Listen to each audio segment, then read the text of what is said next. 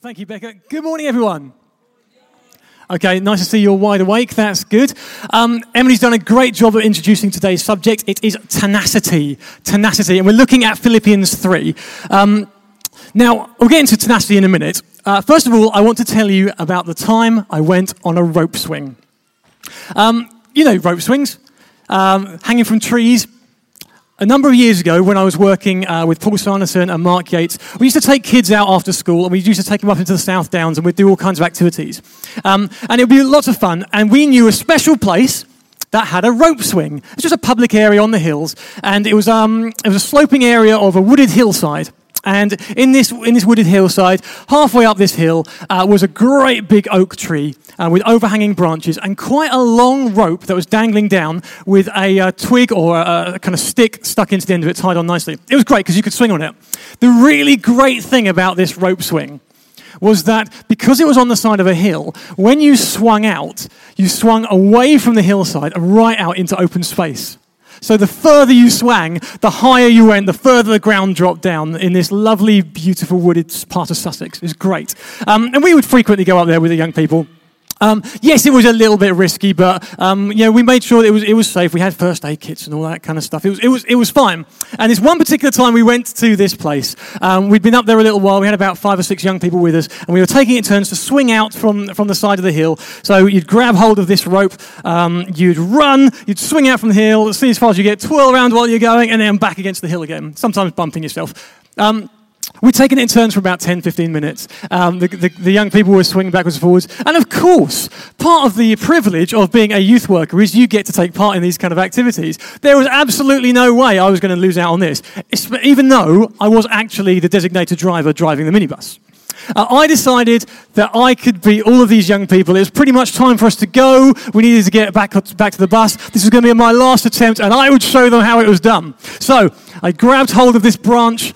I ran down the hillside, swung out as far as I could go, and as I got to the top of the swing at that point where it was just about to swing back again, both hands slipped. And for a few seconds, I was in absolute shock. I didn't even understand what happened. I had a good grip. I was holding on tight. But I let go. Both hands. And I sailed up into the air as the ground beneath me sloped away. It was a scary few seconds. It really was. Thankfully, I landed on really soft earth with a huge pile of leaves. And I just got up a little bit dazed, a little bit embarrassed. Um, but absolutely fine, no injury at all, and it was safe to drive the bus back home. Oh, but it was those few seconds when I was in the air, and just for some reason, I still don't know how, both hands let go. I lost my grip. And that's what we're looking at a little bit today. Tenacity. Tenacity. In the dictionary, tenacity has three particular definitions. It talks about the quality of being able to grip something, like a limpet um, or a mussel or a barnacle grabbing hold to the, to the side of a boat. That tenacity, that is that, that grip, that holding on as tight as possible. It also means determination. To, to be very determined, to be focused and getting through something to make something happen. But it also means persistence as well. It has those three different connotations. So when we talk of tenacity, we're talking about keeping going and uh, perseverance. But we're also talking about determination. And we're also talking about holding on tightly. It's about grip. It's about determination. And it's about perseverance.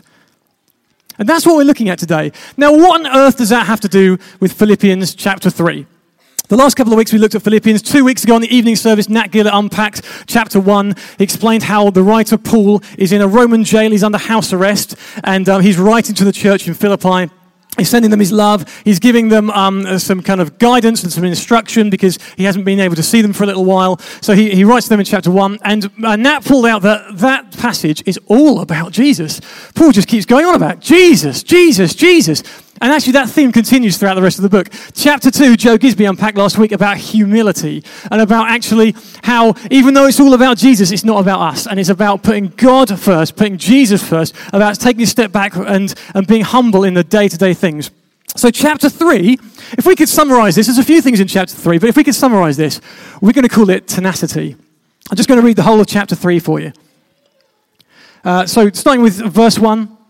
Further, my brothers and sisters, rejoice in the Lord. It is no trouble for me to write the same things to you again, and it's a safeguard for you.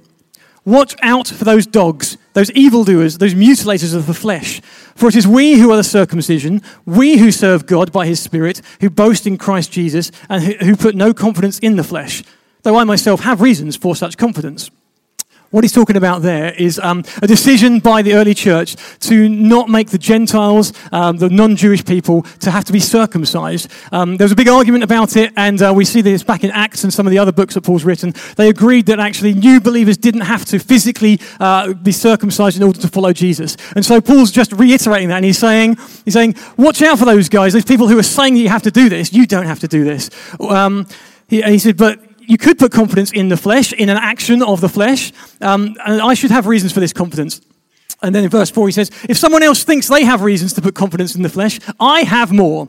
I was circumcised on the eighth day of the people of Israel. I'm of the tribe of Benjamin. I'm a Hebrew of Hebrews in regard to the law. I'm a Pharisee. And as for zeal, persecuting the church, as for righteousness based on the law, faultless.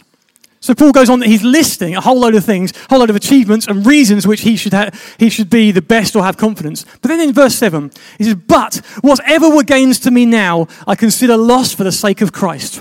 What's more, I consider everything a loss because of the surpassing worth of knowing Christ Jesus, my Lord, for whose sake I've lost all things. I consider them garbage, that I may gain Christ and be found in him.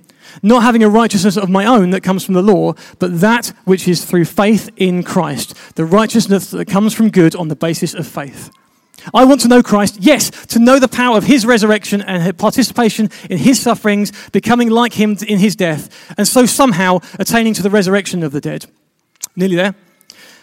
Not that I've already obtained all of this, or I've already arrived at my goal, but I press on to take hold of that for which Christ Jesus took hold of me. Brothers and sisters, I do not consider myself yet to have taken hold of it. But one thing I do, forgetting what's behind and straining toward what is ahead, I press on towards the goal to win the prize for which God has called me heavenward in Christ Jesus. We'll stop there at verse fourteen. There's a lot of words in there. And when you read the whole the whole of Philippians as a letter, it's quite a long letter, and you, you kind of get stuck in some of the different things Paul's saying, and he jumps around, he tells them a bit of information about this and a bit of information about this. But um, today, I want to focus on verses uh, thirteen, fourteen, twelve, thirteen, fourteen, uh, the stuff that is on your screen right now. I'll turn it onwards. Not that I've already obtained all of this, or already arrived at my goal, but I press on to take hold of that for which Christ Jesus took hold of me. Now, I don't know about you, but if you've been a Christian a little while, sometimes you can read the Bible with a little bit of familiarity. Because we've heard this passage, right? Give me a wave if you've read this passage in your life before. Okay, quite a lot of people. And if you haven't, you're probably getting a little bit confused by some of those things which he's saying. So I wanted to unpack this a little bit. So uh, I know you're going to be impressed with this. This week, I have been looking into Greek. Yeah, yeah. Greek words. So uh, let's have the first one up, please, Liam. There we go. Uh, this is dioko. Dioko. It's a Greek word, um, and it means to actively pursue. It means to uh, to chase down, to go after. Uh, what have we got up here? To pursue with all haste, literally or figuratively, by implication to persecute, to ensue, to follow. Um, it's a really active word, dioko. It doesn't. It's not a passive thing. It doesn't mean to uh, to sit still. It means to chase down, to relentlessly go after, dioko. Now, the interesting thing here is, um, in this passage we're reading, when Paul says, press on, he says, I press on. What he's saying is, I dioko, I press on, I relentlessly pursue.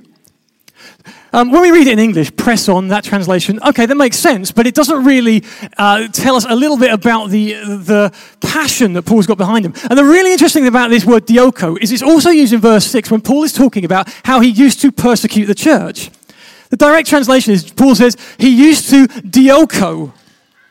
He used to chase down, to relentlessly pursue the Christians who had become followers of Jesus.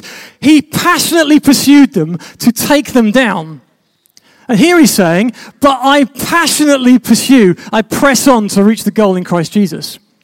Okay? Dioko, to press on, to passionately pursue. Okay, next one. Katalambanō. Katalambanō. This is an amalgamation of two Greek words, kata and lambano. This means to seize, to possess, to apprehend, to grip, to capture, to aggressively take. Now, when Paul's talking in this passage, he says, I take hold, and we read it in English, I take hold of that for which Christ Jesus first took hold of me.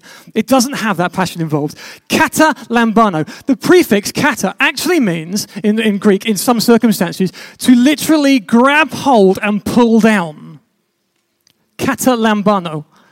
To grab hold and pull down, to actively apprehend, to grip. So when Paul says, I take hold, what he's actually saying is, I am going to go for this with everything I possibly can to grab hold and pull down and hold on to Jesus. You excited about this? the um, the thing I could most liken it to was a rugby tackle, where in, in the midst of a game, at high speed, at pace, a player dives to grab hold of his opponent, to wrestle him to the ground, to latch on and hold him tight and pull him down. Katalambanō. I take hold. It means I'm going to grab hold. So what we've got here is Paul saying, I'm going to I'm going to relentlessly pursue and grab hold and pull down Jesus because he first did that to me. It makes a difference when you understand the Greek, doesn't it? It's a little bit more exciting. This passage is a little bit more full of life. It's a little bit more energetic. So uh, next one, we've got epekteinomai.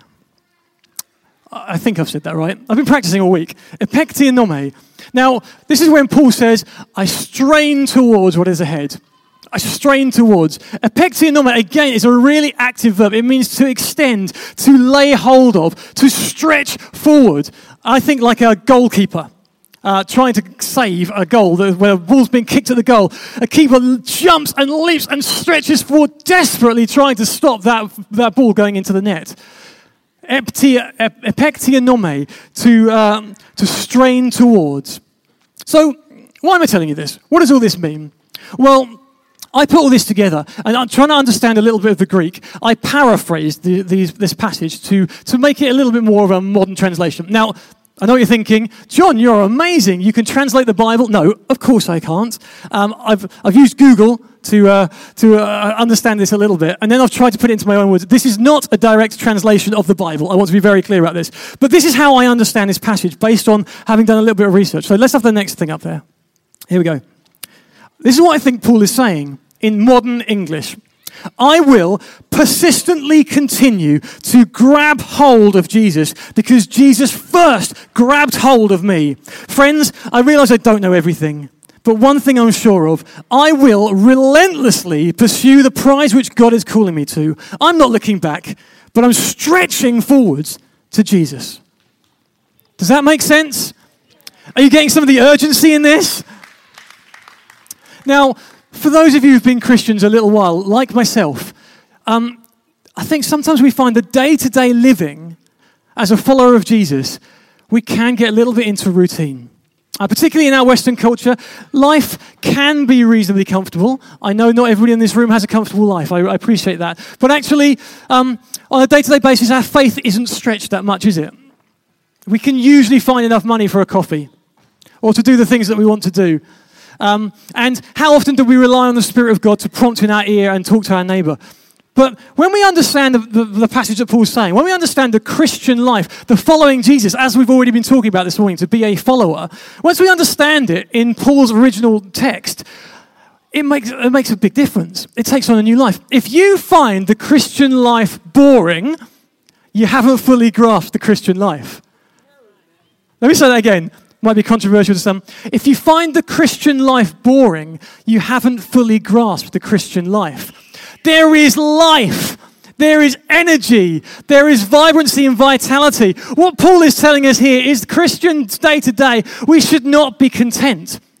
We should not be sitting back and relaxed. We should not be just waiting for the things to happen. We need to be, as followers of Jesus, relentlessly pursuing him who first grabbed hold of us and pulled us down. Our job is to get back up and chase after him wherever he goes. It is a daily business. It is passionate. It is sweaty. It is hard work. Where has God gone? Where can we go to get hold of him? We must chase him down and grab hold of him. Amen? So, what does that mean for us today? Um, I brought along this this rope. Um, we use it at the youth clubs for uh, skipping, for activities, sometimes tug of war. Um, but coming back to tenacity, this idea of grip, of determination, of perseverance, this is exactly what Paul is talking about in that passage. Grip, determination, perseverance, that tenacity, that that life in Christ, that vibrancy, that urgency, that chasing down. This is what we're called to, people. Not a steady, boring, safe existence. If you are not a Christian here today, you need to know following Jesus is one of the most difficult things you could ever do. It means standing alone sometimes. It means ma- making difficult choices that will make you unpopular. It means uh, being overcome with emotion. It means chasing after God wherever he goes. It means relentlessly pursuing his spirit. It's not a simple, straightforward life, but it is the most rewarding, best possible thing you could do with your life because your life is God-given in the first place. So we've got this rope. Um, Because it's about grip, it's about determination. I felt when I was preparing for this today that uh, some people may feel they've lost their grip. Uh, like on my rope swing, uh, when I swung out into the air and then both hands just slipped off. You know what it's like to lose your grip. Uh, maybe that's to do with your faith. Maybe that's to do with circumstances. But it's so difficult to hold on to Jesus. And I felt that was important for some people today, that you need to understand you've got to hold on. You've got to hold on. You must grip hold. And if your grip has failed, if you slipped out, you've got a chance to come back and grab hold again. If you're losing determination, if once you were passionate and running towards something and you were going to make something happen and God had called you and you knew it was the right thing and it hasn't happened, I believe God's saying, come, grab hold of determination again. Those dreams haven't always died. They haven't necessarily gone. Be determined in your faith. Be determined in your walk with him. And persistence. Some of us have been doing the same things over and over and over again and seen mediocre results. Maybe you've been praying for somebody to come to faith. Maybe a family member um, has been ill and you've just wanted to see that happen. So desperately you've been praying and you haven't seen that happen. Keep going. It's about persistence. This faith thing, this following Jesus, it's about keeping going. And so in response this morning, I've got this rope. Um, if any of those things apply to you, I would love you to come and grab hold of this rope.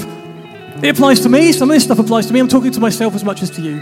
Together, we are going to respond by standing up and taking hold of this rope. If you have lost grip, if your grip is failing, if you have lost determination, thank you.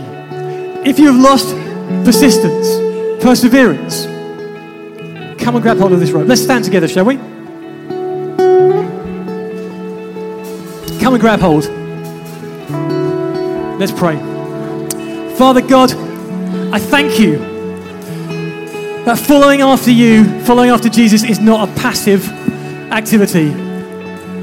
We are to relentlessly pursue you, to grab hold of you and pull down and wrestle you down wherever we find you, to chase after you through everything. We thank you for this passage. We thank you for the, for faith, for what you've already done for us, Father.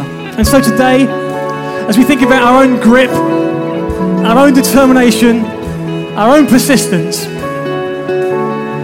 we pray that you answer our prayers, that you come and speak to us this morning.